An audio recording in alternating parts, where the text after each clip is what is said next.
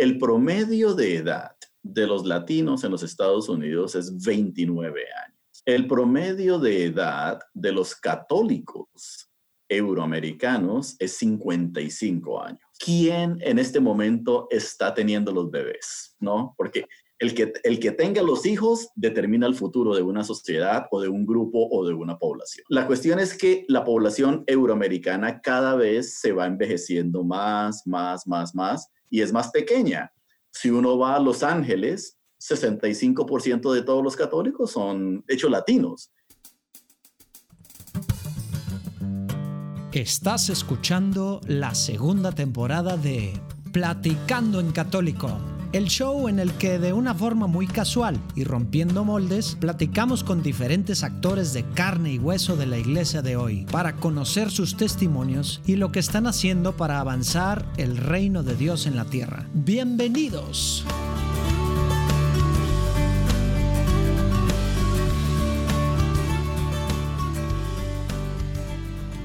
Hey, ¿cómo andan?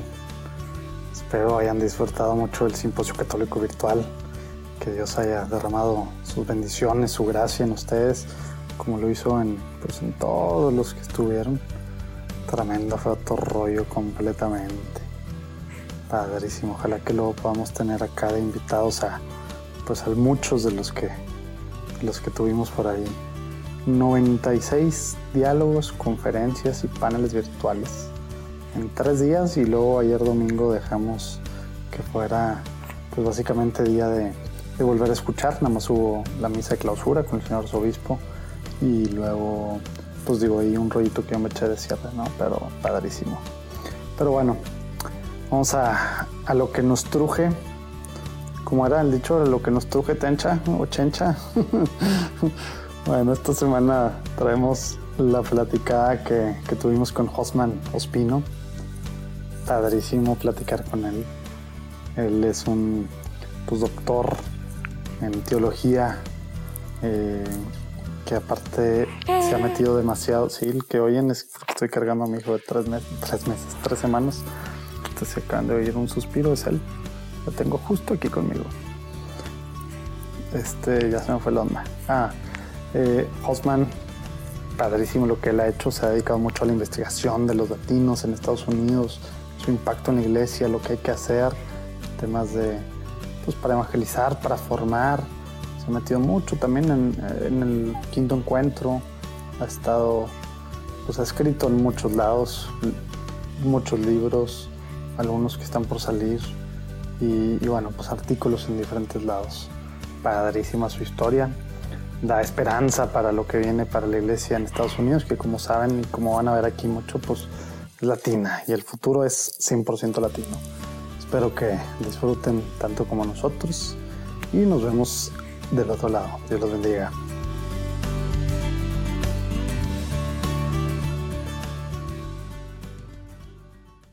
Muy bien, pues muchas gracias por acompañarnos, Osman. Si, si te parece, antes de comenzar, nos ponemos en presencia del Señor. En nombre del Padre, el Hijo, el Espíritu Santo. Amén. Amén. Señor Jesús, te pedimos que, que vengas, que estés con nosotros en esta platicada que vamos a tener. Te pedimos que seas tú el centro, Señor.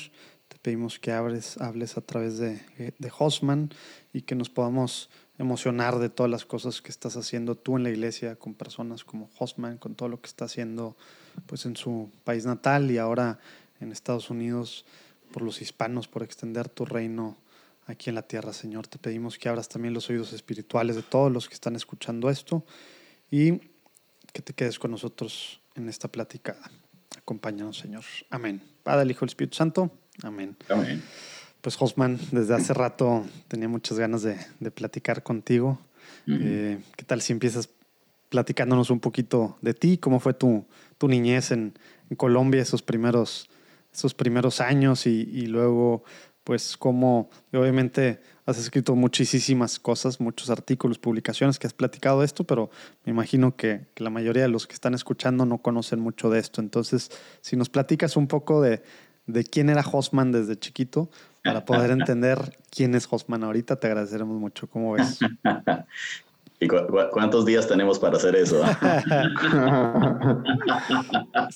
esa es la pregunta siempre, ¿verdad? no, mira, uh, yo nací en eh, Colombia, ¿no? en, en Sudamérica, y nací en Bogotá. Uh, mi padre, de hecho mis padres ambos son eh, enfermeros y um, una familia sencilla, dos hermanos y mi hermano, eh, de hecho mi hermano también es, es enfermero. El único que no decidió moverse en ese campo fue, fui yo, ¿no? ellos siempre hemos tenido un arreglo en la familia que ellos se encargan de la salud uh, física, yo me encargo de la salud espiritual como teólogo, ¿no? Yo creo que ellos hacen más bien que el que yo hago, ciertamente. Oye, está bueno el arreglo, ¿eh? Ahí está, sí. Y, Eso es un ganar-ganar dentro de la familia. Así es. Todos los aspectos cubiertos. Sí, entonces, uh, bueno, yo he nacido allá en, en, eh, en Colombia, una, una, niñez muy, muy tranquila, ¿no? Primero vivimos, eh, los primeros ocho o nueve años de mi vida los vivimos en Bogotá, ciudad grande, muy parecida a las grandes urbes latinoamericanas como Ciudad de México, Guadalajara, Brasilia, Río de Janeiro, Lima, bueno, todo lo que uno se puede imaginar, ciudades grandes. Ya, ya vi que, que, a Lalo le hizo así como que estoy viendo la cara de que no dijiste Monterrey, entonces se, agüitó Lalo, ¿eh? no he estado en Monterrey, me tienen que invitar algún día. Oye, qué bueno, pues ya está, ya dijiste. Sí, entonces, pues eh, una vida, una vida de ciudad, de, de niño, niños en ciudad, Eventualmente a mi padre lo trasladaron a, unos, a trabajar en un pueblo pequeño y nos fuimos como familia a vivir en ese pueblo pequeño y resulta que después comenzamos a vivir en pueblos pequeños por el trabajo de mi papá. Mi papá era uno, mi papá era uno de esos enfermeros que fue contratado para trabajar en los lugares más, eh, más difíciles del país. En aquella época, bastante violencia en Colombia, con una guerra interna entre guerrillas, paramilitares, guerra del narcotráfico. Y entonces a veces habían pueblos pequeños en donde necesitaban personal de salud y no había. Entonces lo que hacían es, había un equipo que iba y trabajaban allí dos, tres años y entonces... Eh, luego cambiaban de pueblo, se iban a vivir y así, así pasé yo gran parte de mi vida como gitano, ¿no? Crecí en, gran parte, vivíamos dos años en un lugar, luego nos íbamos para otro y otro y otro. Ya después, ah, cuando llegué a estudiar la secundaria, fue donde nos quedamos nuevamente en una, otra vez en la ciudad, ya más, uh, más estables. Y después de terminar uh, mis estudios de bachillerato que llaman en América Latina, secundaria, preparatoria, como dicen en Centroamérica. Entonces comencé a discernir qué, qué tipo de vida quería eh, para mí.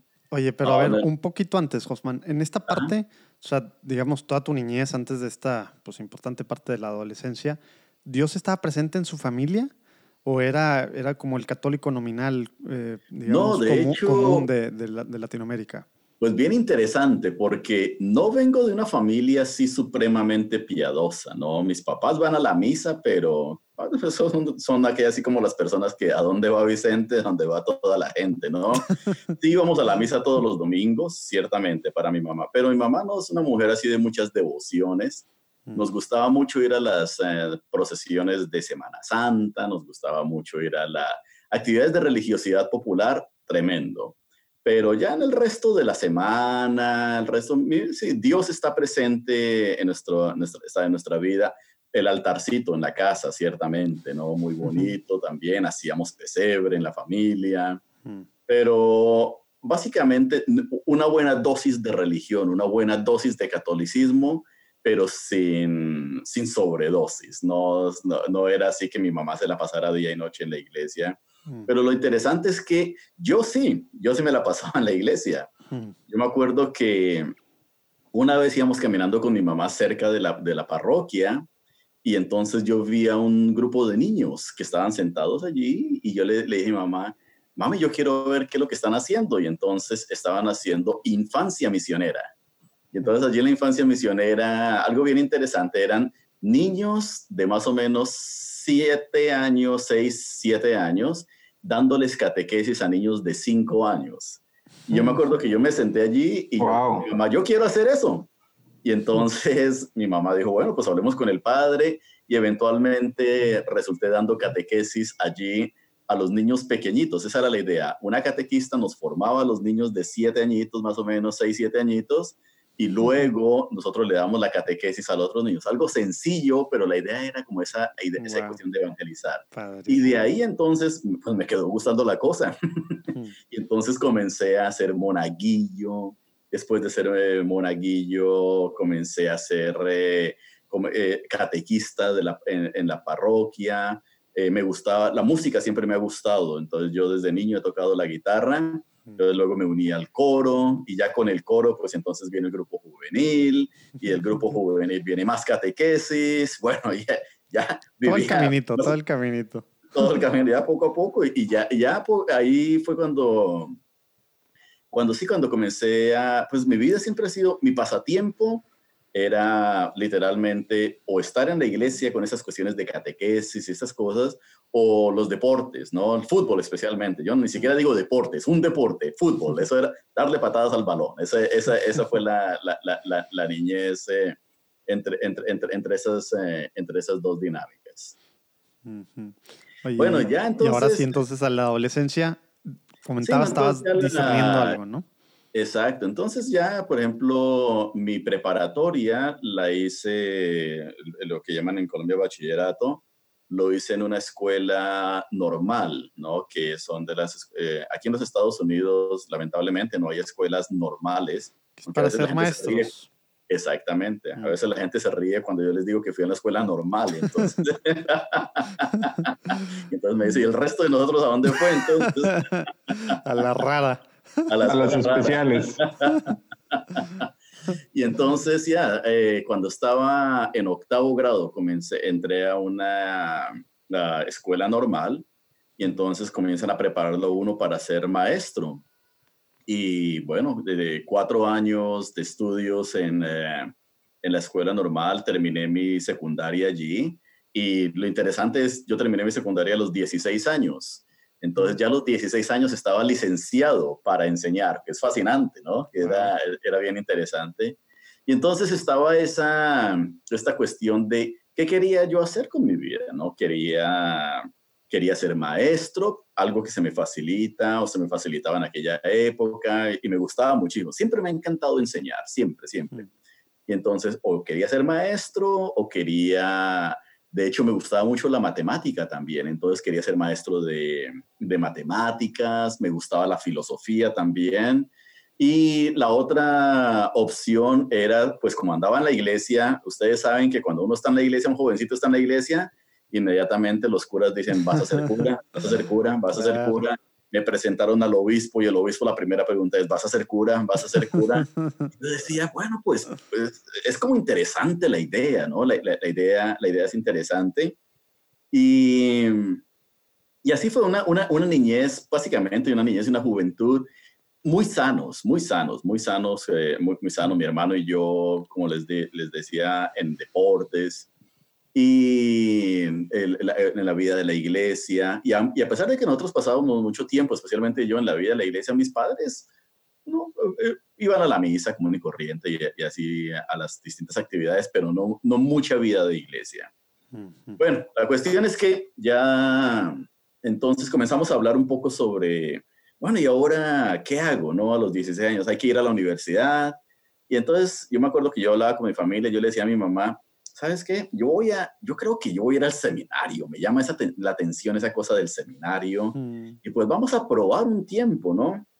Y así fue, fui a, a un seminario, a un seminario mayor, ¿no? En, eh, para prepararme para el sacerdocio, porque dije yo, bueno, es, algo que me gusta, quiero probar, me, me llama la atención. Oye, Josman, ¿y en qué ciudad fue esto? ¿O qué tan lejos tuviste que estar de tu familia? Bueno, yo estuve en, en la ciudad donde terminé mi escuela secundaria, es una ciudad que se llama Girardot. Y esta ciudad en Girardot, ah, más o menos eh, está, no había seminario en aquella época, entonces el obispo nos tenía que mandar a otra diócesis, a la diócesis de Zipaquirá la ciudad Zipaquirá es una ciudad en Colombia muy conocida porque hay una montaña enorme de sal, es una de las minas de sal más grandes del mundo y hay una catedral que está construida dentro de la mina. Es fascinante. Y entonces fui allí a, Aquí, aquí, perdón por la interrupción, aquí luego, luego me metí al Google y puse Zipaquirá y me sale la Catedral de Sal. Exacto. vamos a poner por ahí una foto en los show notes. Porque está esto insólito, ¿eh? No me imaginé que hubiera algo y así. Y es una, en los socavones, no al final de la, de la dentro, de la, dentro de la, de la mina de, de sal, hay, hay, una catedral, hay una, hay una catedral allí muy hermosa, muy, muy No, estoy con la boca abierta, no estoy mintiendo, ¿eh? está impresionante. pero bueno, cierro el, cierro el paréntesis de la interacción. De, película. Es que dije, esto lo tengo que mencionar, esto está súper especial. Wow. Sí, entonces allí fue a estudiar, eh, hay una, una, ciudad fría, ¿no? Bastante. El lugar donde vivíamos era bien cálido, y allí fría, fría, fría, en la ciudad, el agua bien fría, todo, todo frío. Y eh, siempre me llamó la atención que, bueno, en el seminario pues comenzaba a estudiar, fui, era el más jovencito del seminario, yo, yo entré a estudiar 16 años y estaba estudiando con muchachos de 24, 28 años, 30 años, personas ya mayores que habían hecho gran parte de su vida y estaban discerniendo la vocación al sacerdocio pero yo era este jovencito inquieto, ¿no? Y me iba bien académicamente, yo estudiaba, me encantaba leer y todo. Y así fue, entonces estuve, estuve allí tres años en el seminario, estuve tres años en el seminario, pero poco a poco fui descubriendo que, que sí me encantaba la vida de la iglesia, la vida de la teología, la filosofía, pero realmente no tenía la certeza si Dios me estaba llamando a, ser sacerdote, ¿no? Y yo creo que eso es algo, algo bien interesante. Yo me acuerdo que uno de los consejos que más me gustó de, mi director espiritual cuando estaba allí era que el seminario no, era, no es una máquina de hacer chorizos, decía él, ¿no? En donde tú entras, por un lado, como un joven, y al, otro lado tiene que salir un chorizo porque no hay otra salida, lo único que hay que hacer. Y entonces él me decía, Dios te puede estar llamando a muchísimas cosas, Dios te puede estar llamando, te puede estar preparando para muchas cosas y idealmente sería que sería bueno que fuese sacerdote, pero no, no necesariamente. Puedes ser un buen profesional, puedes ser un buen padre de familia, un buen esposo, puedes ser alguien soltero. Uno nunca sabe qué puedes, eh, qué puedes llegar a ser. Y así fue, ¿no? Eh, fui discerniendo y entonces ya llegó un momento en que decidí, dije yo, voy a, voy a tomarme un tiempo, voy a tomarme un tiempo, quizás voy a trabajar en algo distinto. ¿Cuánto tiempo llevabas en el seminario? Tres años, ya, iba para, ya estaba en el tercer año en el seminario. Mm. Entonces dije, voy a, voy, voy, a, voy a parar por un momento y, y tomarme un tiempo. También yo creo que entrar a los 16 años a un seminario es bastante joven, muy, muy, muy joven, ¿no? Yo creo, en muchas partes de América Latina todavía lo siguen haciendo y en otros lados, pero yo creo que necesitaba todavía untarme un poquito de mundo, como dicen en algunas partes, necesitaba conocer un poquito más de, de la vida, tener que vivir en un lugar solo y pagar mis propias... Uh, mis propios servicios, montarme en un bus, trabajar, ¿no? Y, y otras cosas. Bueno, el todo fue que de ahí salí a trabajar a una organización que se llama CONACED. Y CONACED en Colombia es la Confederación Nacional de Educación Católica. Y entonces allí, estaba, ahí comencé a trabajar con un grupo de, eh, educadores, ¿no? personas que se esfuerzan por eh, preparar maestros de, de, educación católica, por acompañar la educación católica en Colombia conocí a unas personas fabulosos, conocí a hermanos lasallistas, conocí a hermanas benedictinas. O sea, les daban clases a gente que iba a ser maestros. Entonces, iban a ser maestros. O sea, tú no dabas clases propiamente a alumnos. No propiamente, no. O sea, bueno, dabas clases a los maestros. Exacto. La, organización es crear estructuras para apoyar colegios católicos en particular, ¿no? Y para formar también profesores, porque en Colombia se puede enseñar eh, educación católica o se puede enseñar religión en, las, en los colegios públicos. Wow, impensable en México. Eh, había, necesidad de, de crear estos, eh, estos espacios. Órale. Bueno, y entonces allí estuve trabajando, comencé a trabajar, conocí unos hermanos lasallistas fabulosos. Y bueno, y el, este mundo de la educación católica me gustó mucho. Y entonces fue cuando comenzó a, a darme la, como me entró la espinita de que tal vez me gustaría estudiar pedagogía, estudiar educación para poder apoyar mejor el mundo de la educación católica. Y cuando estaba en medio de ese discernimiento, bueno, Dios sabe cómo hace sus cosas, ¿no? Porque eventualmente entonces, eh, en, aquella época tenía 19 años yo.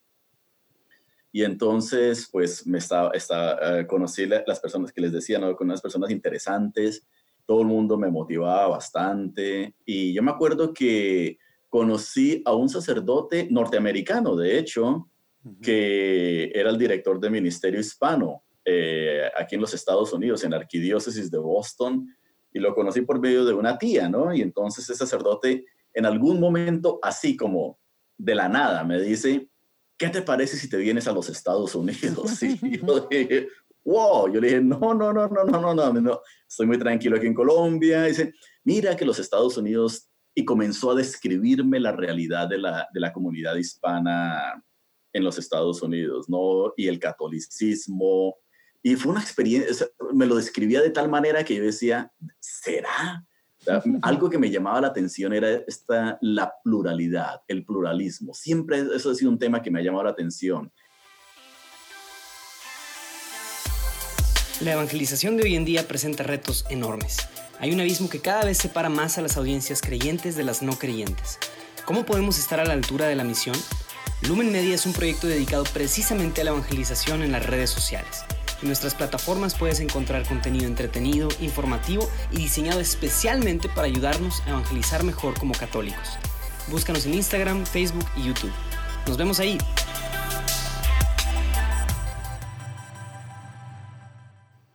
Cosma, pero en, en Boston, Boston no es precisamente famoso por sus arepas, ¿eh? oh, sí, hay bastantes colombianos aquí en, Boston. Oye, ¿eh? y además era regresar a un lugar frío, ¿no? ah, eh, ah eh, ahí está. No, yo, eso, fue lo último que me enteré. no venía en el brochure. venía en la hoja que estaba arrancada. exacto. No, y entonces el, el, hombre, este sacerdote comenzó a hablarme de, de la realidad hispana y me, me llamaba la atención por la, la idea de la pluralidad cultural y Boston, bueno, siempre, siempre me ha llamado la, el aspecto cosmopolitano de Boston, siempre me, me, ha llamado la atención de esto. Y entonces dije yo, bueno, yo comencé a discernir y el hombre me dijo, mira, vente, vente a Boston un año, conoces y si te gusta la comunidad hispana, si te gusta todo, pues quizás entonces piensas regresar al seminario, pero no, no hay presión. Y yo hablaba con mi familia y yo le decía a mi familia, no, yo qué voy a hacer por allá en Boston, Estados Unidos, solo porque nadie de mi familia vive aquí en este país, ¿no? Y entonces vine, sí vine aquí a, definitivamente, al final de cuentas decidí venir a, decidí venir a Boston. Uh, eso fue el año siguiente de haber conocido a este sacerdote. Vine a Boston y estuve, de hecho, aprendí, comencé a estudiar el inglés, a conocer más sobre la realidad hispana y debo decirles que me enamoré, me enamoré de, de, la, de la experiencia católica en los Estados Unidos, especialmente a la luz de la experiencia hispana, ¿no? Comencé a conocer católicos ah, de origen mexicano, puertorriqueño, dominicanos, eh, católicos centroamericanos, suramericanos, y aparte de eso, católicos eh, de raza blanca, europeos, euroamericanos, católicos afroamericanos, asiáticos. Bueno, fue la gran aventura. Es como, es como descubrir que esa, esa diversidad, ese universalismo, la universalidad de Dios, de la cual hablamos nosotros muchas veces, se hace real. se hace real, es palpable en muchos idiomas, muchas tradiciones. Yo estaba encantado, yo estaba encantado, me, me, encantó y gracias a Dios pues no me fue mal con el idioma, ¿no? No, no soy tan malo para los idiomas. Entonces, pues comencé a hablar el inglés y me, a defenderme en mi inglés poco a poco. ¿qué, ¿qué, estabas haciendo tú entonces? O sea, ¿a qué, ¿a qué es a lo que te invitó este director del Ministerio Hispano? Me dijo, vente a Boston y si te gusta la experiencia, vas al seminario para que te hagas cura aquí en Boston. Ah, o sea, te invitó a conocer la ciudad y irte al seminario. No te dio un trabajo, no te dio... No, no, no. No. no, la idea era discernir si quería venir a trabajar en, en, en la vida pastoral en Boston y eh, específicamente como sacerdote, ¿no? O como seminarista para, para ser sacerdote. Fue una conversación, digamos, del tipo de en búsqueda de vocaciones hispanas para Estados Exactamente, exacto. Es, es lo que hacen muchos obispos, directores de vocaciones, sacerdotes, religiosas, religiosos eh, de aquí, de este país, que van constantemente a América Latina y comienzan a hablar con personas que han estado en el seminario, que están en el seminario, con obispos también, a ver si vienen eh, algunos en carácter de misión a los Estados Unidos, otros que deciden venir a, vivir, de, a vivir del todo. Y como yo ya no estaba en el seminario, pues literalmente eso me, me convirtió en un agente libre. Entonces, básicamente, no tenía responsabilidad hacia una diócesis en particular, tenía la experiencia de, haber estado en un seminario, trabajaba para esta organización de educación católica, seguía involucrado en el mundo católico. Entonces, básicamente, eh, o sea, para este sacerdote tenía un buen perfil, ¿no? De, seguir considerando la vida, eh, la vida al sacerdocio. Y la verdad es que no, al principio no me llamó mucho la atención la idea de querer regresar al seminario porque yo decía, todavía quiero, quiero seguir discerniendo si Dios me está llamando a esto, no.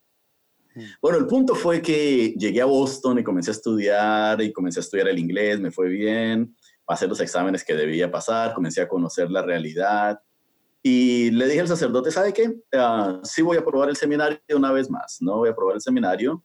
Y entonces eh, fui al seminario de la arquidiócesis de Boston un par de años, ¿no? Dos años estuve allí en el seminario de la arquidiócesis. Y fue una experiencia bien interesante, fue una experiencia bien interesante. Esta vez era un Osman mucho más maduro, ¿no? No era el muchachito de 16 años que, que acababa de, salir de la secundaria, que no conocía mucho, ya tenía un poquito más de experiencia, yo creo, el hecho de haber estado en el seminario antes, el hecho de haber, eh, el hecho de haber cambiado de país también lo, ayuda a madurar a uno muchísimo de realidad el hecho de, dejar a mi familia, separarme completamente de mi familia, de mi país, de mi cultura, bueno, eso te, hace crecer, todas esas realidades te hacen crecer humanamente y espiritualmente, ¿no? Y entonces, pues entré al seminario como con esa, como con ese nivel de expectativas mucho más, mucho más serio, yo diría, ¿cierto? Y, y entonces entré al seminario y después del primer año rápido descubrí que definitivamente no era mi vocación. definitivamente Dios no me estaba llamando a ser sacerdote, a sacerdote, pero algo bien interesante, aprendí a apreciar profundamente y con gran admiración a aquellos a quienes Dios llamaba a ser sacerdotes. Hmm. La vida sacerdotal es una vida hermosa, es una vida hermosa especialmente cuando es bien vivida. Lamentablemente hay muchos sacerdotes que no la viven a su plenitud, como todo en la vida del Señor. Hay gente, gente que lo hace bien, gente que no lo hace muy bien, pero es una vocación hermosísima, hermosísima y aprendí a apreciarla y aún hasta este día sigo apreciando muchísimo a quienes son sacerdotes, a quienes Dios llama a la vida religiosa también, porque es una vocación eh, hermosísima. Y entonces, pero no, descubrí con, con, con, un gran sentido de paz, con un gran sentido de paz. La primera vez que dejé el seminario dije, vamos a probar aquí afuera, quizás regreso. Esta segunda vez simplemente dije yo, me, tenía ese sentido de paz en oración que decía, esta no es mi vocación, Dios no me está llamando, no me está llamando a esto. Y entonces, pero sí Dios me está llamando a servir en la iglesia de una, de una u otra manera, ¿no? Y entonces, eh, de ahí del dejé el seminario después de ese segundo año, ¿no? Y me iba a regresar a Colombia, que es algo bien interesante. Iba a regresar a Colombia y le dije a mi familia, miren, lo que voy a hacer es, voy eh, termino aquí todas las cosas y regreso a Colombia y de hecho iba a volver a trabajar en la organización donde trabajaba antes, porque la educación católica me gustaba mucho. Y entonces vino este, un sacerdote que conocía, me dice, mira, tengo un amigo sacerdote que está buscando un cura para su parroquia. Y entonces le dije yo, ¿y qué puedo hacer yo? Y entonces me dice él, yo le conté a este padre sobre ti. Y él dice que quiere conocerte. Le digo, pero yo no soy cura. Y entonces me dijo, mira, él quiere conocerte, ve y habla con él. Y entonces comenzamos a conversar y me dijo, mira, en mi parroquia tenemos esta comunidad latina que está creciendo, necesitamos organizarla a nivel de catequesis, a nivel de liturgia, de acompañamiento, a nivel administrativo dice, yo no hablo español, yo no entiendo la comunidad hispana, y, pero lo que yo sí puedo hacer es celebrar los sacramentos. Entonces, ¿qué tal si me ayudas a, organizar la comunidad hispana, no en la pastoral aquí en la parroquia? Tú tienes tu salario, y fue algo que algo bien interesante porque en América Latina que, no estás acostumbrado a eso. a un, a un laico no para dirigir la pastoral de una parroquia cómo que trabajar algo que no sea de gratis para Dios sí no exactamente. No y que te dan un salario y me ayudó, ayudó, ayudó a buscar un apartamento en donde yo podía vivir pues, no, por mi propia cuenta y todo y entonces dije yo, oh, qué bien, qué interesante. Y al mismo tiempo, entonces dije yo, pues voy a aprovechar esto para ganar un poco más de experiencia y para estudiar. Y así fue. Entonces llegué, comencé a, comencé, decidimos, le dije yo, pues vamos, le dije yo, vamos a hacerlo por un par de años, le dije yo. A ver si, está, si, si todo funciona. Y si no, pues entonces cada quien sigue su propio camino. Y así fue, comencé a trabajar en una ciudad que se llama Lawrence, en, ah, en, Massachusetts. Lawrence es la ciudad más pobre de Nueva Inglaterra, de toda la parte noreste de, de los Estados, eh, eh, Estados Unidos.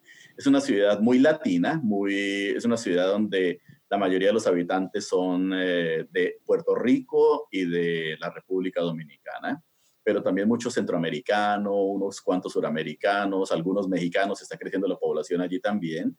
Y entonces comencé a trabajar allí y qué experiencia tan fascinante, qué experiencia de crecimiento, ¿no? Porque literalmente hacía todo el trabajo de la parroquia, excepto los sacramentos. El padre hacía los bautismos y las misas y celebraba las bodas y esas cosas, pero yo me encargaba de toda la vida de la comunidad, ¿no? Y es como literalmente poder hacer un servicio ministerial, poder hacer un servicio ministerial que te permita dar de lo mejor que tú tienes, ¿no? Y al mismo tiempo poder eh, aprender del pueblo de Dios. Y, mientras hacía eso, fui a, estudiar teología porque dije, bueno, yo, yo, ya había comenzado una maestría en teología. Y entonces dije yo, vamos a, hacer, a terminar esta, esta maestría en teología y fui a Boston College, que es una universidad jesuita. ¿Qué año estamos hablando, Josman? ¿Cómo? ¿Qué año estamos hablando? ¿Cuándo empezaste Esto fue en el, año, en el año 2001. Comencé a estudiar eh, allí en Boston College, 2001. Todavía te tocó Peter Crift, porque ya no es, ya no es maestro, ¿verdad? De hecho, todavía, sí, sí, claro. Ah, Wow, ¿cuántos años tiene? Y en, uf, yo creo que ya todo el mundo perdió la cuenta, pero... Pero, pero, es muy mayor, ¿no? Digo, sé que sigue, sigue muy, muy, pues, completamente sano mentalmente, ¿verdad? Sí, y todavía escribiendo y todo, pero wow, no había pensado que estaba dando clases. Muy activo. Y entonces, sí, entonces fui a Boston College a estudiar teología y bueno, comencé la maestría y me fue muy bien. ¿ah? La vida académica siempre me ha gustado, se me ha facilitado de una u otra manera. Y bueno, la, la idea, la cuestión de poder enseñar me encantó, me encantó estudiar con los jesuitas, me encantó tremendamente. Fue abrir un horizonte bien interesante, bastante, eh, eh, soy un enamorado de, la, de lo que le llaman la tradición intelectual católica, hmm. soy un enamorado de, de todos los asuntos de compromiso social, me encanta muchísimo esto, me encanta mucho la, el estudio de la religión y su espiritualidad, bueno, y en la universidad pues me encontré con un grupo de personas fascinantes, ¿no? Allí estudiando. Y entonces cuando estaba, y al mismo tiempo estaba haciendo el trabajo, el trabajo de la parroquia, ¿no? Estaba haciendo el trabajo de la parroquia. Y bueno, ya pasaron, ya, ya habían pasado un par de años cuando, cuando eventualmente, ¿cómo se llama? Conocí a quien iba a ser, a quien hoy en día es mi esposa. Entonces, eh, que algo bien interesante, eh, mi esposa se llama Guadalupe y nació en Guatemala, pero creció en los Estados Unidos, vino muy de niña, muy pequeñita, su familia migró a los Estados Unidos cuando ella era muy, muy pequeñita y en aquella época estaba estudiando psicología ella. Entonces nos conocimos y algo bien interesante, ¿no? Me tardó muchísimos años para descubrir que no, que la vocación al ser cura no era la, no era mi vocación, pero son unos meses para descubrir que ser casado sí era mi vocación. y entonces, eh, no, en unos cuantos meses simplemente descubrí que era la mujer de mi vida, que, era, eh, que, quería formar una familia. Y, y, así fue, en el año 2003 nos casamos, en el año 2003 nos casamos. Y entonces eh, yo estaba estudiando la maestría, ¿no? Ya estaba terminando mi maestría. Cuando yo, mi idea era ir a trabajar, regresar a trabajar a la parroquia y seguir trabajando en la parroquia y seguir avanzando, avanzando ese trabajo ministerial. Porque ya, ya me estaba adentrando más en el mundo de la vida de la iglesia aquí en los Estados Unidos, pero esta vez desde una perspectiva también intelectual, ¿no? Mm. Y mi consejero académico en aquella época eh, eh, fue un teólogo cubanoamericano, uh, Roberto Goizueta. Roberto Goizueta, fascinante, fascinante, un hombre tremendo.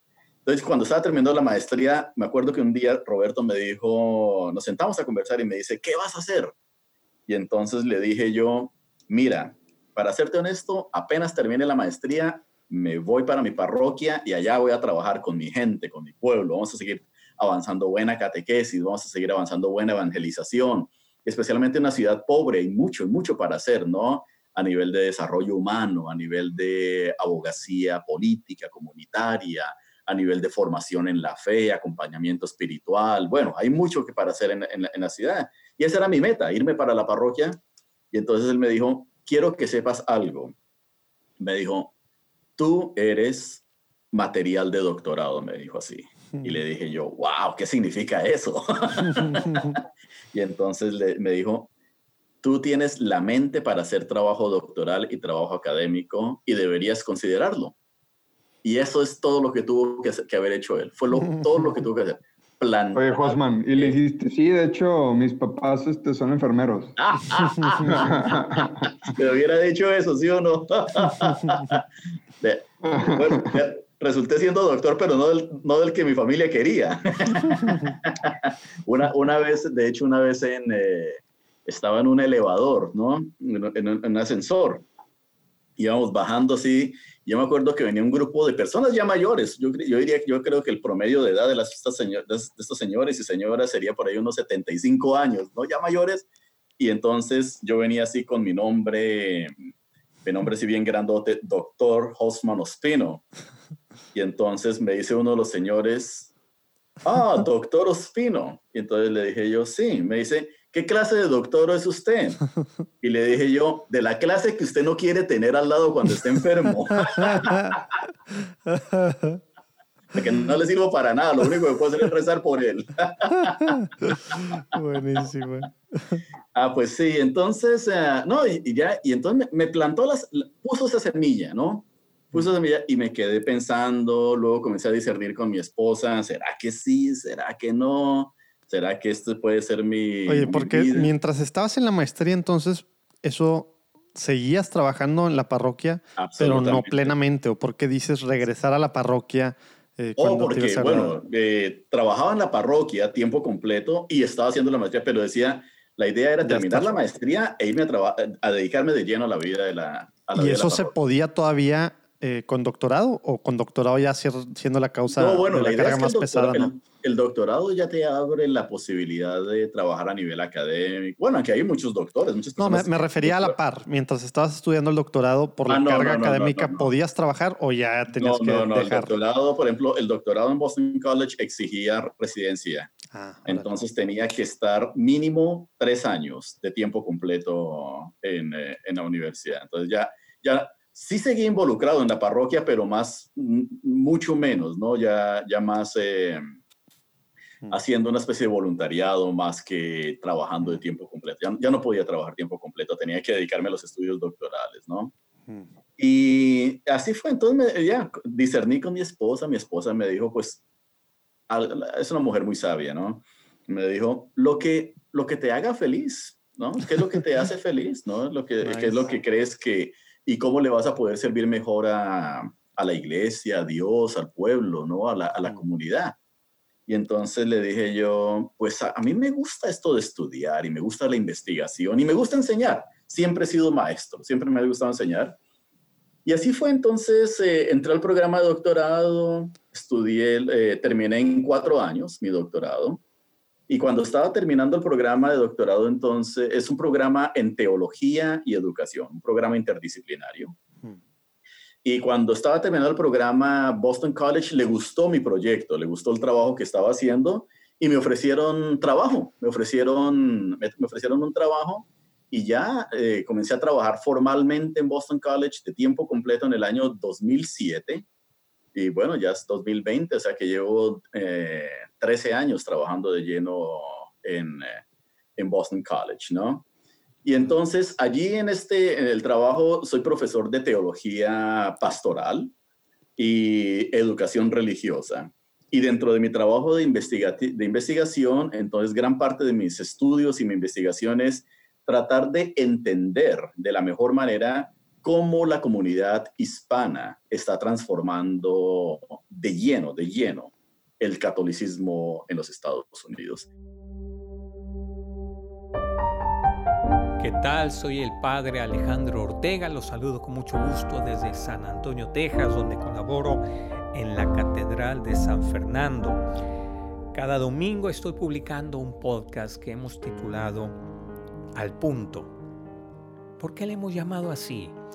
Porque quiero desentrañar con ustedes una palabra, una frase, una idea que me ha parecido central del Evangelio que meditamos cada domingo con la iglesia.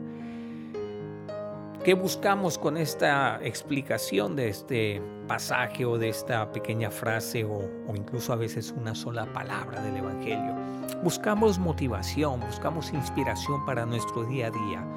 Obviamente también queremos profundizar nuestra fe, conocerla mejor, tal vez aclarar alguna duda, alguna inquietud que pudiéramos tener en nuestro corazón, en nuestra mente, en nuestra conciencia.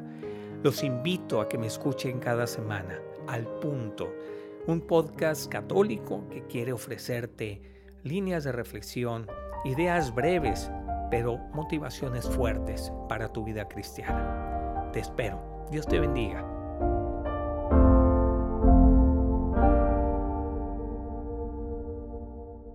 Oye, Josman, una pregunta. ¿Y esta, cómo es el perfil de Universidad de Boston College? Digo, para los que no estamos tan familiarizados, eh, pues tal vez no, no es tan normal que haya este tipo de estudios en cualquier eh, universidad en Estados Unidos. Sabemos que hay algunas que son abierta, abiertamente católicas, otras que más o menos dan la finta y otras pues que son eh, pues de otras denominaciones cristianas y pues muchísimas que son laicas, ¿no?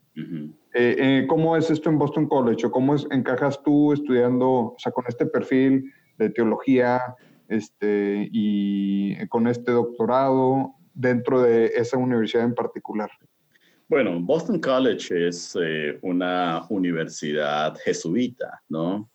Y, pues, cierto, también explícitamente católica, aunque hay muchas personas en el mundo por ahí que dicen que, que no creen que los jesuitas son católicos, ¿no? Pero bueno, esa es otra, otra cuestión. Pero pero no es una universidad muy católica explícitamente. De hecho, la escuela donde yo enseño, se llama Escuela de Teología y Ministerio. Los jesuitas tienen tres seminarios en este momento en los estados, en, Norteamérica, dos en los Estados Unidos y uno en Canadá. Y todos los tres seminarios están vinculados o son parte de universidades, ¿no? Entonces, eh, Boston College es uno de esos tres eh, universidades que funcionan al mismo tiempo como seminario. Así que es un tipo de teología bastante eclesial, bastante eclesial, ministerial. Formamos personas para trabajar a nivel pastoral en la iglesia. La mayoría de nuestros estudiantes son eh, estudiantes de posgrado, son, son laicos, ¿no? Eh, que están preparándose para trabajar en eh, parroquias, en diócesis, para trabajar en organizaciones sin ánimo de lucro, para, para enseñar teología en colegios. Y un grupo pequeño de nuestros estudiantes se prepara para ser académicos tanto en universidades como seminarios, ¿no? Oye, ¿y el seminario o sea, digamos, se comparten algunos maestros y sí, pero obviamente pues no vas a clases junto con seminaristas. No, sí, en, la universidad sí, en la, universidad, la universidad todo el mundo recibe clases que, con los mismos profesores, ¿no? Eh, ahora, los seminaristas, por ejemplo, nosotros formamos eh, sacerdotes o seminaristas de ocho comunidades religiosas distintas. Hmm, Entonces, jesuitas, franciscanos, algunos benedictinos, asuncionistas y de otras, eh, y, de, otras órdenes. Entonces, ellos viven en sus pequeñas comunidades, viven en sus casas ¿no? de, formación, pero las clases las toman con los profesores de la universidad común y corriente. Es un modelo bien interesante y algo que de hecho me gusta muchísimo es que los eh, que, lo, que toman las clases con laicos, con laicos, mujeres y hombres, ¿no? Yo creo que esa formación de laicos con futuros sacerdotes y, futuros religiosas, religiosos, es algo que me llama, ayuda a crecer muchísimo, ayuda, ese modelo monástico de separar a los, a los seminaristas de, del mundo, entre comillas, y ponerlos en un seminario por cuatro, cinco, seis años, es un, es un modelo que sigue dando ciertos frutos, y no que es un modelo que predomina en América Latina, ciertamente, pero yo creo que hoy en día estamos llamados a explorar nuevos modelos también de formación al, sacerdocio que mantengan la, la, importancia y la centralidad de la independencia. Yo creo que necesita este grupo de personas como parte de su formación, pero no los desconecta tanto del resto de la vida de, de, lo que está ocurriendo en las comunidades y otras personas como ellos que se están preparando para la pastoral. Padrísimo. Oye, y ya que estás platicando ahí de Boston College, digo, tú, mucho de lo que has hecho de investigaciones y bueno, los más de 100 publicaciones que tienes y la mayoría de tus libros, entiendo yo, que son que más de 10, ¿verdad? Ya no sé, 13, 14, ya no sé cuántos son. Eh, son de la parte teológica eh, como que una mezcla entre la teología y, o no una mezcla, ¿verdad? Pero el encuentro entre la teología y la cultura latina, porque tú tienes muy claro esta, este tema que has dicho varias veces aquí ha salido, el tema de evangelizar, de formar, catequizar a los hispanos, ¿no? Platícanos un poquito de, de esa parte que, que, entiendo te has metido, obviamente, desde que llegaste a Lawrence a, a la parroquia y te diste cuenta de estas realidades en Estados Unidos, de, pues, de nuestros hermanos latinos allá en, en estas comunidades, pero ya con, la, con los estudios eh, que te empezaste, pues literal, a, estudiarlo, ¿no? Y, y, luego fuiste o has sido fundamental en el quinto encuentro, etcétera, etcétera, pero platícanos de ese caminito, ¿no? Por favor, porque creo que nos va a ayudar una, una gran, un gran porcentaje de los que nos escuchan, eh, viven en Estados Unidos y bueno, a veces también estando fuera de Estados Unidos como que no terminamos de entender y sabemos que es muy diferente eh, la vida de un latino en Estados Unidos que en Latinoamérica por muchas otras situaciones. Entonces es muy peculiar, ¿no? Y, y, nunca entiendo, nadie se había metido tanto a estudiar estos temas pues como tú, ¿verdad? Entonces estaría padrísimo que nos platiques de esto. Sí, mira, uh, Sí, lo, que pasa es que el catolicismo en los Estados Unidos es una experiencia fascinante. Yo, yo, yo creo que se, se, ha escrito y se seguirá escribiendo muchísimo sobre lo que ocurre aquí en este país, especialmente por la naturaleza de un país. Es un país de inmigrantes, ¿no? Es un país que constantemente es renovado por inmigrantes, a pesar de que haya a veces gobiernos que, limitan la migración, otros que la, quieren impedir, otros que la facilitan, etcétera, etcétera.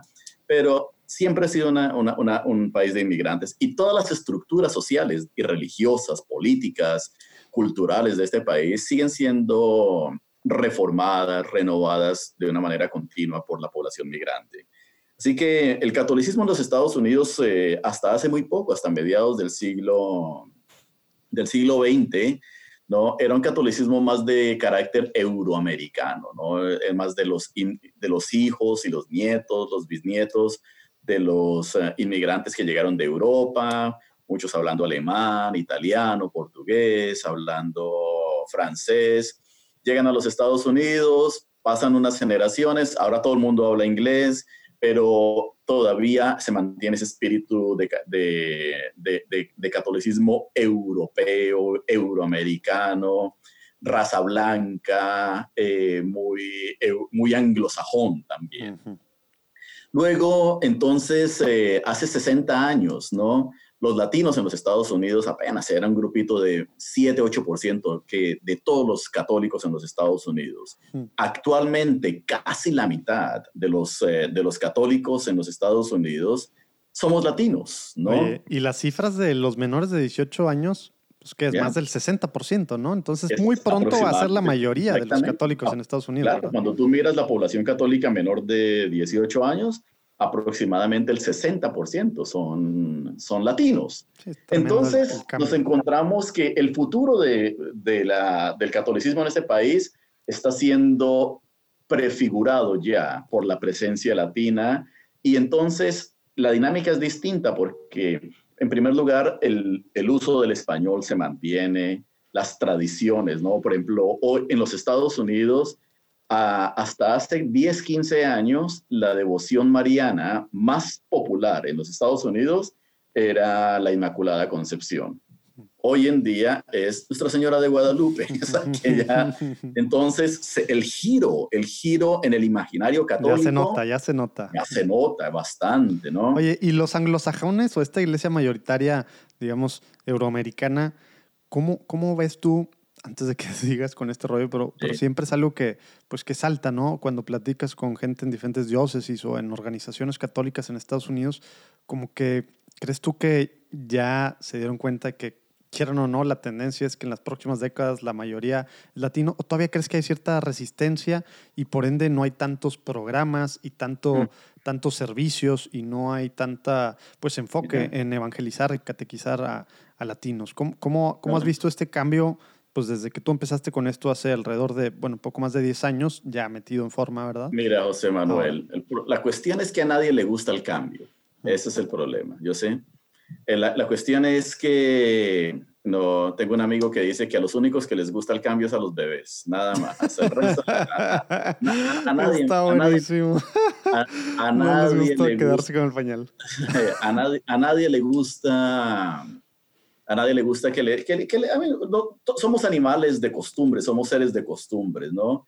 Y entonces a nadie le gusta la idea de que venga alguien y le diga, eh, ya no puedes celebrar la misa de esta manera, o ya no puedes usar este idioma, ya no puedes usar esto. Y entonces eh, los Estados Unidos, la población euroamericana, es una población que le ha ido muy bien, es una población que, si tú te pones a pensar, es muy educada, muy, muy educada. 55% de los católicos euroamericanos tienen, o, o anglos que llamamos aquí, tienen títulos universitarios. Imagínate eso, 55%. Cuando tú te comparas esto a los latinos, solamente el 16% de los latinos tienen un título universitario, latinos que son adultos, ¿no? Tenemos un título universitario. Entonces, la diferencia inmediatamente te, te proyecta a una, a, una, a una cuestión de de clase social, ¿no? Porque con educación, pues vienen mayores ingresos. es la principal barrera, es la clase, es la, parte económica, entiendo, ¿verdad? Mm, yo creo, que, yo creo que los dos grandes desafíos que tenemos en este momento en la sociedad norteamericana y en la Iglesia Católica en los Estados Unidos son clasismo y racismo. Hay mucho racismo, mucho racismo, lamentablemente. Y es un racismo que es tanto intencional como también tácito, ¿no? Mm. Es, una, es, una, cuestión que la gente escucha en la radio, escucha en la televisión, escucha en los medios de comunicación social, y entonces la gente, hay mucha gente que, que son racistas y no saben que lo están siendo, ¿no? Mm. Y, y, eso, porque es una sociedad que fue construida sobre la idea del racismo, la manera como tratamos a las personas de raza negra, a los indígenas, a los asiáticos, a los latinos, es algo impresionante, es algo que, yo sé que hay racismo en América Latina, pero para serte honesto, no es algo que aquí en los Estados Unidos se respira, se palpa, ¿no? Y aparte de eso también encontramos el, encontramos el clasismo, que, que también surge de, dinámicas sociales y, y, en gran parte naturales, cuando, cuando tú tienes, por ejemplo, una persona o una serie de familias de clase media, ¿cierto? Muy educados, personas que tienen, son dueños de una compañía o de un negocio, personas que tienen influencia política y se encuentran en la misma iglesia con las personas que le lavan, eh, que, que, lavan la casa, que le limpian la, la, oficina, que les cortan el pasto, pero ya están sentados en la... Y, y desde una perspectiva cristiana uno diría, Qué hermoso, porque eso era lo que San Pablo les decía a los corintios en particular. Eso es la iglesia. Esa es la iglesia, ya donde el rico y el pobre se sientan a, se sientan a qué? a comulgar juntos y a escuchar la palabra de Dios. En un mundo ideal, pues uno dice qué bonito, pero la verdad es que al rico no le gusta estar con el pobre. hay, que, hay que reconocerlo. La persona educada se siente incómoda con la persona que no es muy educada y la persona que tiene cierta influencia política se siente incómoda con la que no tiene influencia política. Y si eres clasista, y si eres racista, y si eres lo que tú quieras, o cualquier otro prejuicio que tenga social, eso literalmente empeora las cosas, ¿no?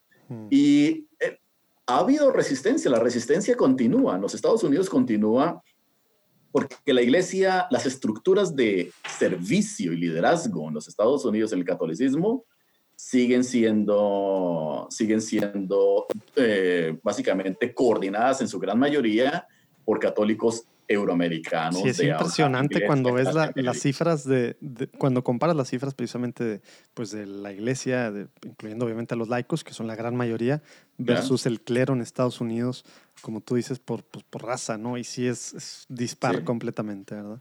Claro, ¿no? Entonces, por ejemplo, son muy pocos, muy pocos los sacerdotes negros, muy pocos los líderes, eh, profesores de universidades que son negros o latinos o asiáticos, ¿no? Y entonces hay, hay, hay resistencia, pero algo que yo, cuando yo doy mis conferencias, y por ejemplo, eso es algo que yo les digo a la luz de, de, la investigación que yo hago, ¿no? Yo les digo a, a, las personas, miren, el cambio va a ocurrir, ya está ocurriendo, queramos o no queramos, ¿no?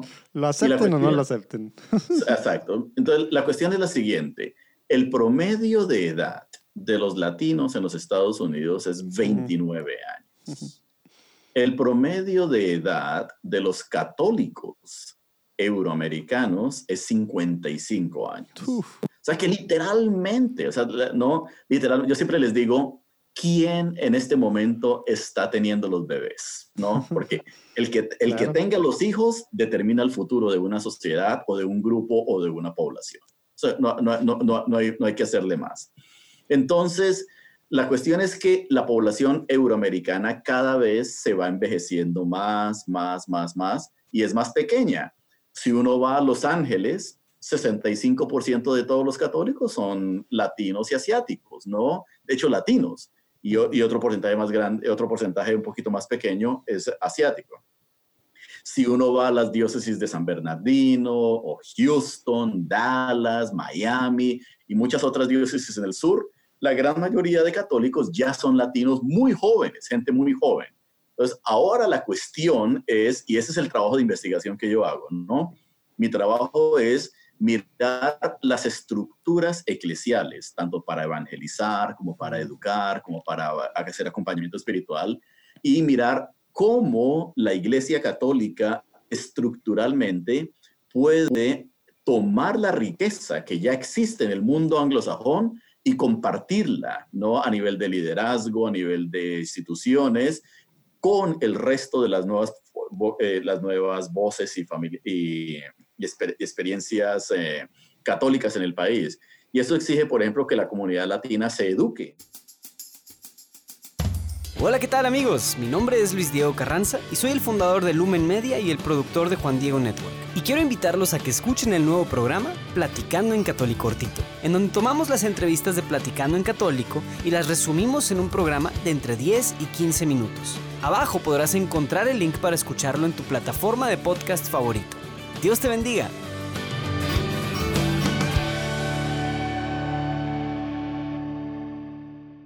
¿Qué tal si así como este ejemplo muy puntual, que es una cosa que va a determinar pues, demasiados cambios, nos das precisamente otros, pues, pues no sé, eh, gold nuggets, así, cosas importantes de, de, estos estudios que has hecho, este estudio, ¿verdad? Que, que ha sido pues, muchas investigaciones y diferentes publicaciones sobre qué necesitan eh, ¿qué, necesita pasar para que, para que ahora sí formalmente, a través de las estructuras y no nada más eh, sean los cambios, digamos, en los que los latinos se involucran más? Este fue el número uno, fue, fue un tema que, que obviamente va a ser importantísimo. ¿Qué otras cosas has visto así puntuales, este, Hosman, que, que necesitan pasar?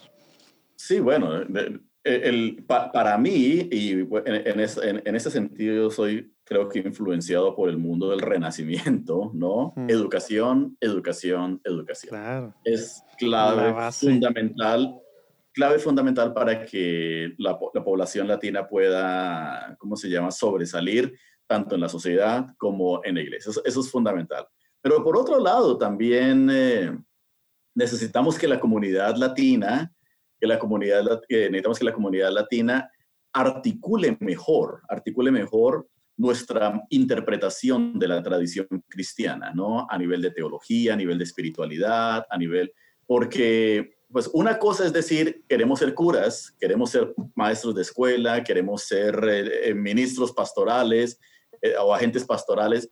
Otra cosa es sentarse a escribir los libros, por ejemplo, para retomar la teología que viene de América Latina, teología que viene de los pueblos hispanos dentro de los Estados Unidos, la teología indígena, ¿no? Y esas raíces intelectuales, espirituales que le dan vida a la teología, que le dan vida a las prácticas espirituales, que le dan vida a los programas pastorales, necesitan articularse de una manera que podamos ponerlos como parte de la vida. Te, iba a preguntar a qué te estás refiriendo desde el principio con articular, pero por lo que entiendo es medio que tropicalizar a la realidad del hispano en Estados Unidos, pues todo el bagaje cultural, ¿es correcto?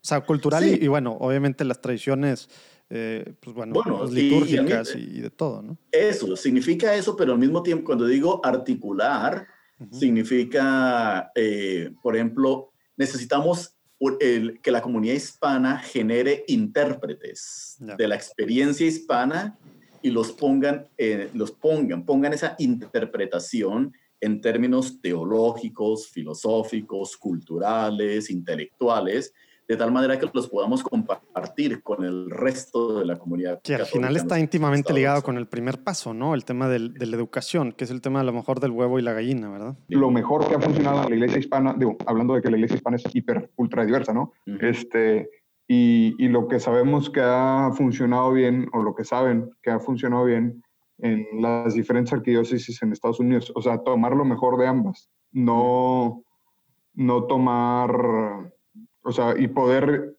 hacer algo más fuerte y más, eh, con mayor impacto, ¿no? Más eficiente en su organización, eh, con mejor experiencia, etcétera. Eh, no sé si es parte de, de, estos estudios poder llegar a ciertas conclusiones para que se puedan hacer ciertas consideraciones en los cambios que la iglesia va teniendo gradualmente, ¿no? Mira, sí y no. y te lo digo por, dos, por, por un par de razones, ¿no? Yo creo que hay mucho que la comunidad hispana necesita aprender y tenemos que aprender de la experiencia euroamericana, sin lugar a duda, ¿no? Por ejemplo, la manera de, algo que los hispanos tenemos que aprender de la comunidad euroamericana es la, la organización. La organización es fascinante, es impresionante la manera de, una, iglesia bien estructurada, con metas, con objetivos, con unas instituciones muy bien organizadas. Otra cosa que necesitamos aprender es, por ejemplo, invertir, ¿no? Mm. La comunidad católica euroamericana le aprendió al mundo protestante la idea de pagar, de invertir. Y esa es de las críticas más fuertes que he escuchado de anglosajones en posiciones, digamos, de liderazgo en la iglesia, porque es, ah, pues es que, ¿para qué hacemos cosas? Los latinos no aportan, ¿verdad? Exactamente. A veces, entonces... pero hay, muchas formas de verlo eso, ¿verdad? Claro, pero eso, eso necesitamos aprenderlo, invertir, porque en el momento en que nosotros construyamos nuestras iglesias y las sostengamos, construyamos nuestros colegios y los sostengamos, en ese momento tenemos voz. Mm. Y eso, eso, eso, es algo, eso es algo fundamental, ¿cierto? La cuestión es que muchos latinos en los Estados Unidos, en la Iglesia Católica, siguen utilizando, seguimos utilizando nuestras iglesias y nuestros colegios y otras estructuras como si nos las estuvieran prestando, ¿no? no son y lamentablemente no tenemos voz en lo que ocurre en esas, en esas eh, estructuras porque no invertimos en ellas. A veces no invertimos tiempo, a veces no invertimos liderazgo y tampoco invertimos eh, recursos, eh, recursos eh, económicos. Así que hay mucho que podamos y necesitamos, ¿no? Necesitamos, necesitamos hacer. Pero, Eduardo, para volver a, a tu punto. Sí ah, y no. Sí. La, la, cuestión es que aparte de lo que necesitamos aprender del mundo anglo, interesante, también tenemos que reconocer que la iglesia en los Estados Unidos, aun si nosotros los latinos comenzáramos a actuar como anglos, no va a ser lo mismo. ¿Por qué? Porque se nos sale lo latino. o sea, hay una manera mexicana de hacer la iglesia, hay una manera colombiana, hay una manera puertorriqueña, hay una manera latinoamericana, hay una manera latina que es propia, una espiritualidad, una cultura, ¿no? Rica. Y entonces necesitamos reconocer que el catolicismo en los Estados Unidos podemos aprender de quienes nos, eh, de quienes nos escucharon, de, de, quienes, de aquellas personas a quienes les estamos heredando perdón, pero al mismo tiempo nosotros traemos nuestra latinidad, ¿no? Traemos una manera de hacer las cosas. Por ejemplo, el mundo anglo es muy individualista, muy, muy individualista, muy individualista, muy congregacionalista, si es una, es una palabra en donde el, el, énfasis es la pequeña congregación, es el pequeño grupito. En cambio, el latino es comunitario, es comunitario, es mucho más, eh, es mucho más solidario, es mucho más comunitario en el sentido de estar con otras personas. Y algo que me llama la atención es que también es muy, tiene una perspectiva global, muy, muy amplia. El latino siempre está pensando en América Latina, siempre estamos pendientes de lo que ocurre en África, de lo que ocurre en otras partes del mundo, y eso es algo que me llama la atención, que tenemos esa mentalidad global que nos ayuda a ser más católicos, literalmente. Y yo creo que en eso le tenemos una ventaja al mundo anglo. Así que por eso te decía, sí y no. Es, es, yo creo que es, es afirmar lo bueno que podemos recibir del mundo anglosajón, pero al mismo tiempo hacer nuestra contribución para fortalecer a la iglesia en este país. Oye, y Josman, digo, queda muy claro las, las cosas que estás diciendo, pero tomando en cuenta hoy en día, cómo está la situación. Y luego también, pues viendo, viendo que también muchos de los católicos, digamos, generación Z y millennials jóvenes, jóvenes católicos latinos, pues se están perdiendo. Algunos se van a sectas, algunos se van a otras denominaciones cristianas, pero algunos se van a los que llaman los nuns, ¿no? O sea, se, llaman a, se van a nada, ¿verdad? Precisamente porque, porque a lo mejor no hacen suya la iglesia o no se sienten acogidos o no hay algo en la iglesia hoy por hoy pues que esté yendo tras, tras ellos, ¿verdad? ¿Qué, ¿qué, qué, se puede hacer? Porque, porque lo que tú dices de, de, la educación y de, y de las universidades suena algo que hay que empezar, pero que sueñan, suena algo medio de mediano, largo plazo, ¿no? ¿Qué, ¿Qué, podemos empezar a hacer ahorita que tiene impacto? Ya sé que suena muy a BuzzFeed, a, a sí. título de BuzzFeed, pero pues el tema es, ¿qué podemos empezar a hacer ahorita a largo plazo, ya nos dijiste, ¿qué podemos hacer para corto y mediano plazo desde ahorita para, para la iglesia eh, católica en Estados Unidos y, y bueno, y, sí. y, los hispanos, que se están perdiendo muchos, ¿verdad? Yo creo que el, lo, lo, que le pasa a la iglesia católica como institución en los Estados Unidos es que muchos de los mecanismos de evangelización y de trabajo con los, con los latinos tenían que haberse implementado hace 60 años. Claro. O sea, vamos atrasados vamos. medio siglo, medio siglo. Entonces, básicamente, vamos medio siglo detrás de, la, detrás de una sociedad que se mueve rapidísimo. ¿no? O sea, literalmente, perdimos ya, ya, ya, ya perdimos casi una o dos generaciones, ¿no? Entonces, por un lado, en los, nada más para darles una idea, ¿no? En los Estados Unidos eh, se estima que 25% de todos los uh, latinos son católicos, son personas que alguna vez fueron católicos, dejaron el catolicismo. Estamos hablando de 15, 16 millones de personas. Wow. La gran mayoría de ellos dejaron el catolicismo antes de los 24 años, no jóvenes. Ahí estamos hablando de los jóvenes. 80% de ellos no van a ninguna otra religión ni nada, sino se convierten en los famosos nuns, ¿no? Entonces, personas que desafiliados completamente eh, a nivel religioso.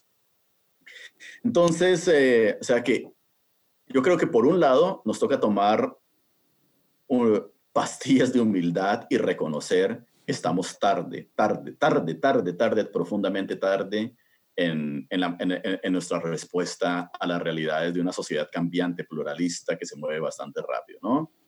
Hay que aceptarlo, hay que aceptar que no hicimos lo que teníamos que haber hecho hace 60 años, hace 30 años, hace 20 años, hace 10 años, y reconocer, eh, eh, y reconocer esa, esa, esa, situación. Ahora bien, a, a medida que nos vamos hacia, miramos hacia adelante, ¿qué podemos hacer? Yo creo que uno de los grandes desafíos que tenemos en este momento es que queremos, tenemos vino nuevo, me parece a mí, en la juventud latina, en la juventud asiática, en la juventud africana, y aún en la juventud euroamericana, pero los odres son viejos. Los mm. odres son viejos. Las estructuras eclesiales, tenemos curas, el promedio de edad de los sacerdotes en los Estados Unidos es 65 años, para darte una idea. Promedio de edad de las religiosas. edad que en cualquier país del mundo ya es edad de, de, pues de retiro. Jubilación. ¿sí? Eh, eh, promedio de edad de las religiosas en los Estados Unidos, 73 años, ¿no? Y, eh, o sea, esto es aparte, ah, ahora, yo no tengo nada en contra de los sacerdotes viejos y las, y las hermanitas viejas, ¿no? Porque todo el mundo, allá, para allá vamos todos, ¿no? La cuestión es que muchas de estas personas todavía están manejando las estructuras eclesiales, los colegios, las parroquias, las instituciones, como si estuviéramos viviendo en los años 50. Y así no se puede, así no se puede, porque no estamos conectando para nada con las nuevas generaciones, ¿no? Y aparte de eso, muchos de los jóvenes, hay, hay, un deseo, hay una sed profunda de los jóvenes para querer acercarse a Dios. Es, notable, no quiera que tú vayas a hablar con, con grupos de jóvenes, se siente la energía, pero lo primero que se encuentran es con unos obstáculos estructurales, institucionales en, las parroquias, en las diócesis, en donde dicen, esto no es para mí, yo no, yo no me veo allí, no me, no, no, no me, no me conecto. Esto, esto es una iglesia, esto, es una iglesia, o sea, literalmente, haz de cuenta que tenemos una, y, y, en esto no exagero, tenemos una iglesia hermosísima, con una tradición hermosísima, no inserta en, en, en estructuras medievales tratando de servir a una población sedienta de Dios viviendo en el siglo XXI. Qué fuerte. Y entonces la cuestión es que si, si, no buscamos un punto intermedio, yo no estoy diciendo que quitemos todo lo de la iglesia, lo único que estoy diciendo es necesitamos un punto intermedio en donde le ayudemos a las generaciones, a las generaciones actuales a entender mejor, a entender mejor esta riqueza de la iglesia anterior, eh, que viene históricamente, y por otro lado, ayudarle a la iglesia a crear nuevas estructuras. Necesitamos nuevos odres, ¿no? Para poder meter ese vino nuevo.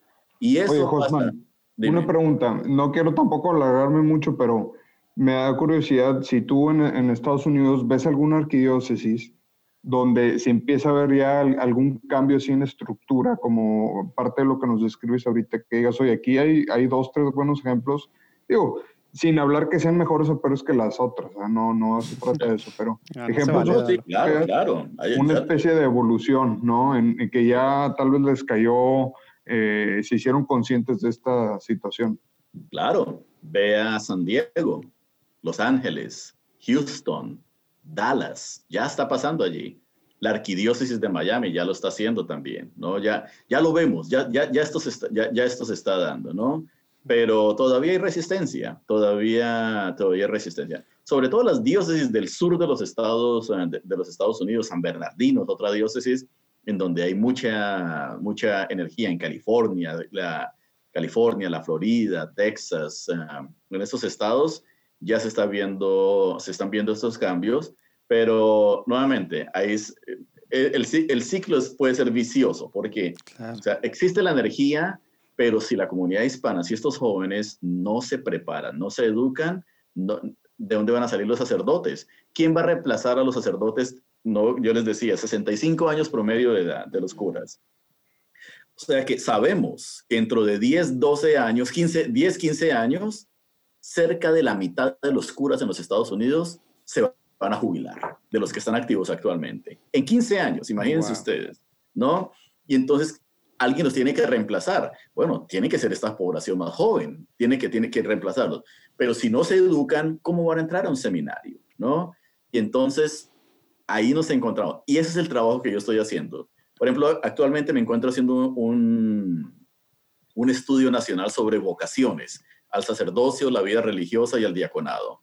Y mi idea, es el, el, el, propósito de este, de este estudio, cuando escriba mis reportes, es precisamente ayudarle a la iglesia a entender que hay un potencial enorme, enorme en la, en la comunidad hispana para servir a nivel eclesial, pero los obstáculos que los jóvenes están eh, viendo son enormes también, y entonces necesitamos tratar de remover los obstáculos a nivel institucional, a nivel de seminarios, a nivel de diócesis y de, y de parroquias, para que estos jóvenes puedan entrar rápido, pero al mismo tiempo hay que educar a la comunidad hispana y decirles, esta es tu iglesia y tú eres responsable por el futuro de la evangelización aquí y ahora. Oye, suena a una investigación titánica la que estás haciendo ahorita. Y lo bueno es, me, digo, el tiempo ya se nos acabó, se nos está acabando. Me hubiera encantado entrar a todo lo del quinto encuentro y, tu parte en eso, pero... Ya nos quedará tiempo para hablar de eso. Sí, y lo bueno es que platicamos ya con el obispo Arturo Cepeda un poco sobre, sobre, sobre, esto también. Y, y, bueno, hay tantas cosas que al final el papel del latino, digo, del, del laico que nos escucha, híjole, pues pues sí puede, sí puede poner su granito de arena, ¿no? Y en este sentido comunitario, como tú, como tú dices, Hoffman, claro que se puede hacer algo. Este, pero bueno, se nos acaba el tiempo, tenemos que irnos a, la sección de preguntas rápidas, Hoffman. Entonces, eh, si te parece, vamos a darle. Quise a ver, creo que podíamos hablar horas como y días como Ahora, tú dices al principio. preguntas rápidas, ¿a qué te refieres? Mira, vamos a hacerte una pregunta y en una en una o en máximo dos oraciones contestas lo, ah, que, se te venga. Tengo una, tengo una, reunión en cuatro minutos. Excelente, sí la, sí la armamos. Por, eso es rápido, aunque Lalo. Ah, sí, con esta presión ya no vamos a batallar. Excelente.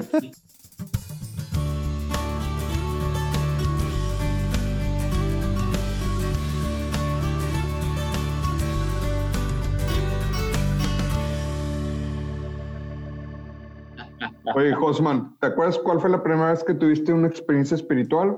Más o menos qué edad tenías y qué fue lo que sentiste. Yo creo que mi primera experiencia espiritual fue haber eh, tenido la oportunidad de compartir mi fe como niño con otros niños. Y tenía más o menos unos siete años, yo diría. sí, está padrísimo eso de los misioneros infantiles, o no sé cómo dijiste. Oye, Josman, ¿tienes un santo patrono o un santo favorito? Me encanta ah, San Ignacio de Loyola. Siempre me ha gustado este santo aunque me gustan muchos santos también, pero siempre me ha llamado la atención la, historia y la experiencia de San Ignacio de Loyola y su visión para la evangelización. Hmm, padrísimo. Muy bien, pues vamos por el récord. A ver, ¿qué significa ser católico hoy en día, Josman? Yo creo que ser católico hoy en día significa tener una convicción profunda de que el misterio de Cristo resucitado se hace realidad en el aquí y en el ahora de nuestras vidas, ayudándonos a ser mejores seres humanos. Ándale, súper concreto. Así que esa ya la traías muy, muy masticada, ¿verdad? Oye, Josman, ¿tienes alguna oración que te guste orar, rezar seguido que nos puedas compartir? Ah, la oración que más me gusta siempre ha sido el Padre Nuestro. Toda la vida me ha gustado el Padre Nuestro, me llama la atención por lo sencilla que es. Es una oración que nos recuerda que no estamos solos, y al mismo tiempo es una oración que nos permite reconocer que dependemos de Dios tanto para comer, para vivir y para el perdón. Órale, padrísimo. Muy bien. Oye, Josman, mm, sabiendo que todos estamos llamados a la santidad, ¿qué buen tip práctico nos pudieras compartir que a ti te ha servido para perseverar en este camino? La santidad eh, me parece que no es una meta, sino un proceso. Y yo creo que la mejor manera de, experimentar lo que significa ser santo es abrirnos constantemente a la acción del Espíritu Santo, dejarnos sorprender por el Espíritu Santo todos los días sin tratar de ser perfeccionistas. Y la verdad es que Dios me sorprende a mí todos los días. Me dan ganas de meterme a esa pregunta, pero vamos a seguirle. Oye, vamos, vamos a poner ahí abajo todos los que nos están escuchando y en, los show notes todos los libros que tú has eh, escrito, pero si nos pudieras recomendar un libro que crees que pueda ser bueno para, pues para todos los que están escuchando, la audiencia Platicando en Católico, Josman. La mayoría de mis eh, escritos son eh, en inglés, pero he escrito varios libros en español y yo recomendaría dos que fueron publicados por ah, Ave María Press. uno se llama La Iglesia y el otro se llama El Credo. Y los dos son reflexiones bien accesibles sobre lo que significa precisamente la oración del credo, el uno, y el otro sobre un poco qué significa ser iglesia en el mundo de hoy, especialmente en Estados Unidos. Padrísimo, ya me emocioné. Ok, muchas gracias, muy padre, Josman. Por último, ¿hay algo que te gustaría, que te gustaría por lo cual intercediéramos, eh, pues todos los que estamos escuchando esta conversación? Yo creo que sería bueno orar eh, por, eh, por la población católica aquí en los Estados Unidos para que adquiramos conciencia de ser iglesia y trabajar por una sociedad mejor. Creo que mientras más fuerte sea esta sociedad, mejor puede ser eh, al servicio del mundo entero. Muy bien. Pues muchísimas gracias, Osman, por este tiempo. Eh, Muchas gracias, Hoffman. Lo único que sí es que no vamos a dejar que, que, te nos vayas, como siempre, con estos invitados, sin que nos recomiendes a dos personas que creas tú pues, puedan platicar con nosotros para, para pues, que todos los que estamos escuchando nos sigamos emocionando con lo que Dios está haciendo en su iglesia. ¿Quién nos recomienda? Dos personas que trabajen aquí en los Estados Unidos. Eh... Sí, de, de, donde sea, de donde sea el mundo, no pasa nada. ¿Pero quieres que te las den ahora o te las mando por correo? Si quieres mandarlas después, está bien, porque ya sé que tienes, ahorita ya está empezando tu otra junta, entonces... Exactamente. Le, le seguimos después, Dios te bendiga mucho, muchísimas gracias por tu tiempo. Y... Con todo gusto, José Manuel, yo te, yo te mando los, los nombres, ¿ok? Excelente.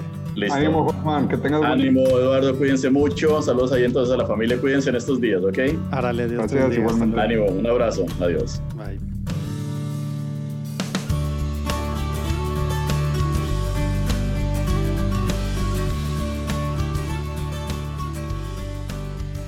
Lo que está haciendo Hoffman. Padrísimo, ¿no? Ahí pueden buscar en Amazon sus libros, Hoffman Ospino. También pueden ver cuando escribe en diferentes... Es más, si lo ponen ahí en Google, Hoffman Ospino, y van a sacar muchas cosas que él sigue escribiendo. Padrísimo ver que, que hay gente como él en el liderazgo, investigando sobre los latinos en Estados Unidos. Esperemos que tenga mucho impacto lo que haga y que pues al final la iglesia, el clero, los líderes laicos, pues sí pelen esto, ¿no? Porque necesitan hacerlo, ya quedó claro, ¿no? El futuro es latino, quieran o no aceptarlo, el futuro de la iglesia católica en Estados Unidos es latino. Pero bueno, cuéntense en platicandoencatólico.com, pueden ver las ligas a lo platicado y pues bueno, nos ayuda mucho que compartan para que más gente sepa las cosas padrísimas como lo que hace Josman Ospino que están pasando en, pues en el mundo y en este caso en Estados Unidos. WhatsApp, Facebook, Instagram, Twitter, compartan por todos lados. Dios los bendiga. Nos vemos el próximo lunes.